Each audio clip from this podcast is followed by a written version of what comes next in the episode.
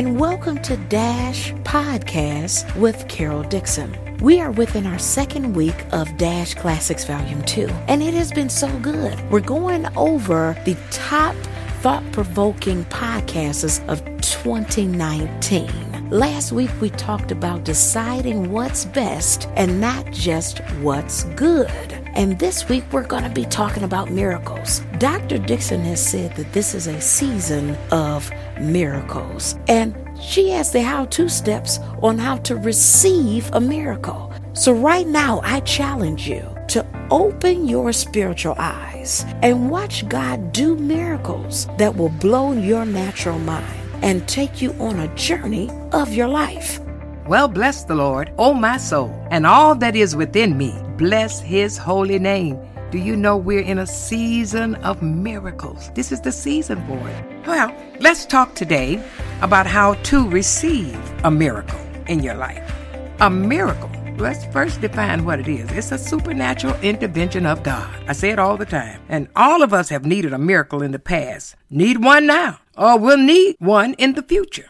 Well, the problem is that most believers today don't know how to receive a miracle from God. And the best advice is don't wait until a storm hits to learn how to believe God for a miracle. During a storm, emotions will cancel out your faith. So I'm giving it to you today. Amen. Want you to see and learn how to believe God and receive a miracle in your life. Now, it's good to clarify the difference between a blessing and a miracle. I talk about this all the time too, but I want to share this with my podcast audience today and those that have heard it from me before. It will refresh your mind on this topic.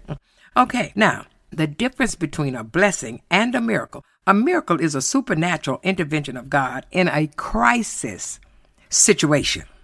A blessing is still God's power, but it flows through natural channels. Blessings are better than miracles in my perspective. I say this all the time too. And the reason I say it is that if you live your life from one miracle to the next, you're going to live from crisis to crisis. It's better to be blessed with good health than to always need divine healing. God's will is for us to walk in blessing. That's a whole nother topic by itself. Now, we all need a miracle at some time to simply jumpstart our faith. Okay, in order to take take that step, some of us need a miracle to do it. And if it weren't for miracles, we wouldn't grow to the point where we could walk in the blessings of God.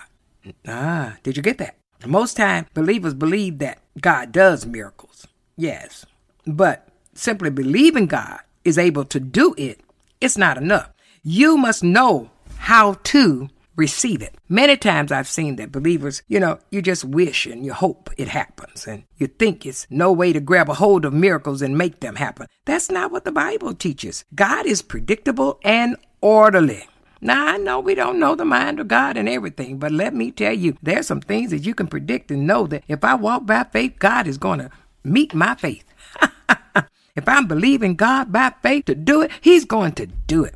Oh, yes. And he's going to do just what I need to be done. It may not be what you want, but it'll certainly be what you need, and he will work it all together for your good. Now, that much is predictable and it is orderly. He doesn't do one thing this time and another thing another time. God created this world and everything physical around us, and the physical world is orderly. God is the same yesterday, today, and forever. He is forever faithful. Faith is governed by laws. Romans 3:27 says, "Where is boasting then?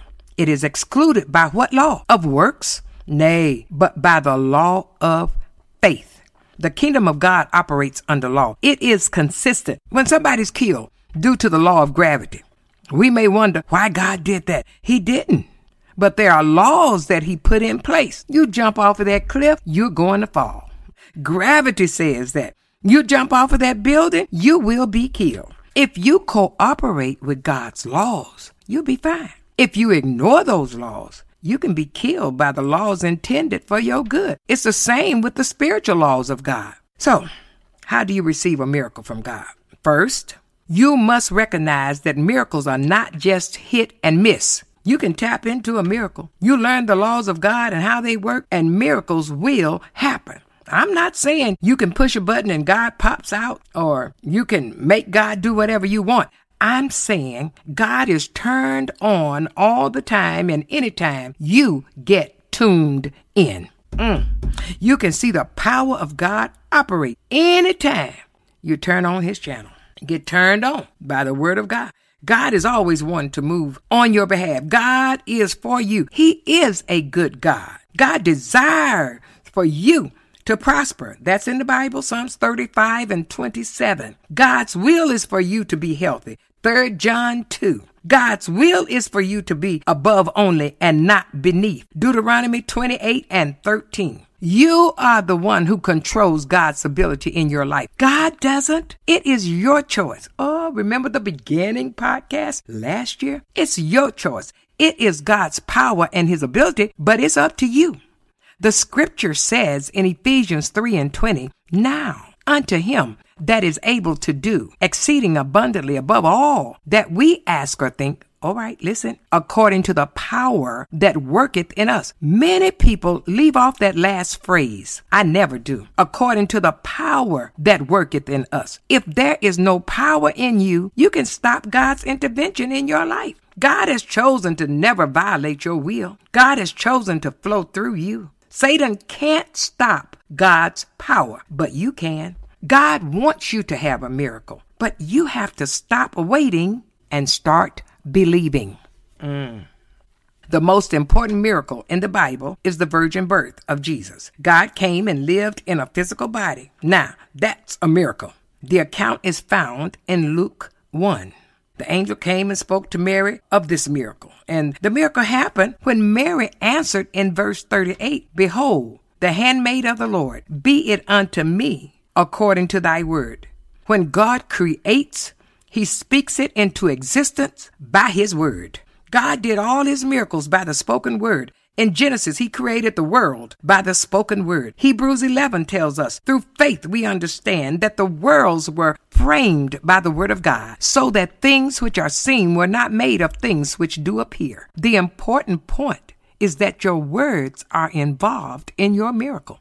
Many times you can pray and um, you put prayer above all and believe that if you pray, it will happen. Yeah, prayer is good now. I'm not canceling out prayer, but prayer is like water or fertilizer that you put on the seed. But without planting a seed, watering is useless. If God was moved by need, every person's need would be met. Also, those in the worst situation would get their needs met first. That's not true.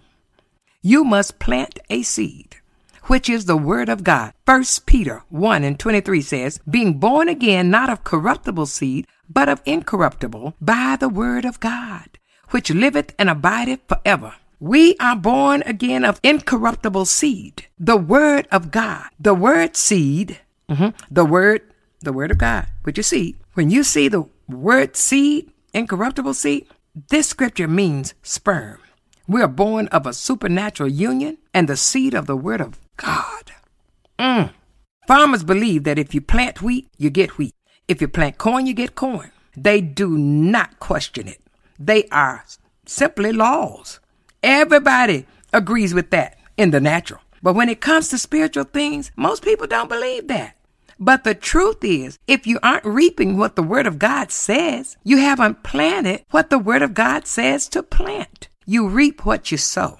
If the Word of God is primary in your life, you're going to get the results of the Word of God. That doesn't mean Satan won't fight you and you won't have problems. The end result will be you're going to have what the Word of God says. Satan may fight you, but you'll win. Many of us know this intellectually, but in our hearts, there is fear or reservation. You don't have the absolute confidence that God's word is going to prevail in your life. Romans 8 and 6 says, For to be carnally minded is death, but to be spiritually minded is life and peace. If all of you think about what God says, and you think about what is in the word of God, and, and that's all you think about, and you just thinking about it, that's all you get. A thought. you may not be thinking, I want to be sick, but you're thinking has been sick. Proverbs 4 and 22 tells us that the word of God is life unto those that find them and health to all their flesh. Mm. Whew, I need to just give you a Selah moment. Selah, what does that mean? Pause and think about that. When God wanted to bring Jesus into the earth, he couldn't just create Jesus. God gave all authority over the earth to man. God did not rule directly over the affairs of the earth. After man blew it, God couldn't come down here and intervene. He had to work through man. God was looking for a man to flow through, but couldn't find one. So he had to come himself. Isaiah 59 and 16. In the virgin birth, the word of God was the seed. Everything else about the birth was natural. God spoke that miracle into existence. I believe every one of us has a spiritual womb where the Word of God enters in and germinates, and we conceive a miracle. Mm. Sometimes you may receive a miracle as a gift through someone else's faith. You can't depend on someone else. God wants you to be able to conceive a miracle. That's why I've been talking about faith and how to walk in faith and not by sight and how the fact that it is receiving of the word of God. Because when that scripture was written, faith comes by hearing and hearing by the word of God. They did not even, that printing press hadn't even been invented at that time. So it's hearing Jesus' words being spoken. Mm, meditating on that word day and night, and you will get spiritually pregnant and bring forth fruit. It's impossible to have a miracle without planting the word of God. Yeah. Oh, yes. One farmer thought he could violate the laws of God and he waited to plant wheat until everyone else's wheat was about ready to harvest. He planted $100,000 worth of wheat that month before harvest, just a month before. Hmm. When it didn't come up, he lost his money. He came and wanted to get prayer, but let me tell you, prayer doesn't work that way. It works, but not that way. if you don't sow a crop when you want a crop, let me tell you, just wanting it is not going to bring it to pass. Can't just think it. And many times, you know, some of you haven't had seed planted in you, but you want the crop. There's a time of sowing and there's a time of reaping. Galatians 6 and 9. That's why it's so important to get, get the word down on the inside of you. We don't just naturally grow up believing God, it takes renewing our minds. God's word is the most important step to receive a miracle. Romans 10 and 17 says, So then faith cometh by hearing, and hearing by the word of God. You can't just know the word intellectually. You must meditate on it. And when you do that, it becomes a living and active on the inside of you. Most of the time, I found that people don't meditate, but you gotta meditate. They don't meditate as you should. You're so occupied and don't have time and you get upset with God when you don't receive your miracle. That's just as foolish as the man who didn't plant his seed but was upset when he didn't receive a crop. If God's word is planted in your heart, you will receive it. It doesn't matter what you feel, God's word will produce a miracle. I'm not finished with this topic. I'm going to have to talk some more about it, but you got enough to chew on right here. You know, you won't get a crop if you don't plant seed, and the seed is the word of God. And when you plant it, you will get your miracle. You can't be in a hurry. Uh uh It will process by faith. But if you will plant the word of God in your heart, you will receive the harvest from that word. It don't matter what the devil does. God's word will produce a miracle. Well, my prayer for you is that God allows you to live as long as you want and that you never want as long as you live. I am Carol Dixon, and this is Dash. Thank you for listening to today's podcast. Dash is here to serve the community positively, productively, and prayerfully. 24 hours a day, 7 days a week. You can listen to this podcast and previous podcast episodes again and again. Also, share Dash with neighbors, friends, and family members by sending the podcast through email, text, and Facebook. If you need more information about Dr. Carol. Dixon and Dash, go to caroldixon.net. We'll see you next week.